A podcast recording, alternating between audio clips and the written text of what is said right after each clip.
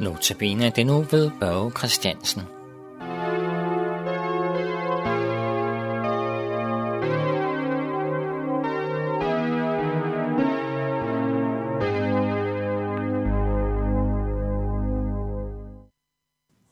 Som tekst til i dag, der har jeg valgt uh, Jeremias uh, kapitel 31, vers 33. Men inden vi læser den, vil vi lige folde vores hænder og bede. Okay, Jesus, jeg beder om, at du må lyse på vores vej, at du må være lys på vores sti. Og jeg beder om, at vi må erkende vores synd. Og jeg takker dig, fordi at du, Gud, har lagt loven i vores hjerte. I Jeremias 31, 33, der står der, men sådan er den pagt, jeg vil slutte med Israels hus, når de dage kommer, siger Herren. Jeg lægger min lov i deres indre og skriver den i deres hjerte. Jeg vil være deres Gud, og de skal være mit folk. Hvad er det for en lov, som er skrevet i vores hjerte? I Jeremias 7.23, der står der, at Gud han befalede dem til at adlyde ham, og de skal følge den vej, som han befaler dem. Og hvis de gør det, så vil han være deres Gud. Det må altså forstå sådan, at Gud han har skrevet de ti bud i vores hjerte. Gud han har givet os en samvittighed. Betyder det så, at vi kun er gode nok for Gud, hvis vi overholder hele loven?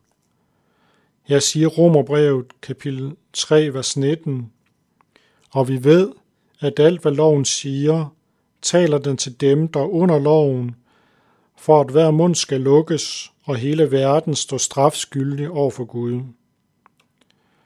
Og i Romerne 3:20 står der, For lovgærninger bliver intet menneske retfærdigt over for ham. Det, der kommer ved loven, er jo syndserkendelse. Vi når altså bare til en erkendelse af, at vi er syndere, der ikke kan opfylde hele loven, og vi kan heller blive retfærdiggjort af loven. Jamen så kan man jo spørge, hvad skal vi så bruge loven til, når vi ikke kan blive retfærdiggjort ved at opfylde loven? Jo, i Romerne 3.21, der siges det således, men nu er Guds retfærdighed åbenbart uden lov, bevidnet af loven og profeterne. Guds retfærdighed ved tro på Jesus Kristus for alle, som tror, der er ingen forskel. Ja, Gud han har lagt en plan.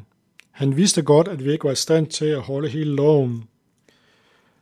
Derfor så lagde han en plan, som betød, at hans egen søn, Jesus Kristus, blev hængt op for et kors for vores skyld.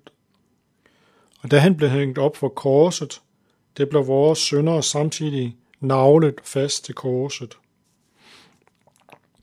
Derfor ser Gud på Jesus på dommens dag og ikke på os.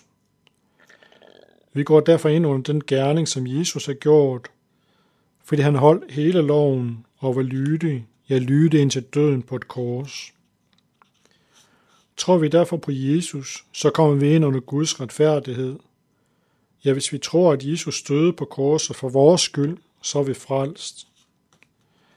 Vi må derfor takke Gud for, at han har lagt sin lov i vores hjerte, og han vil så være vores Gud.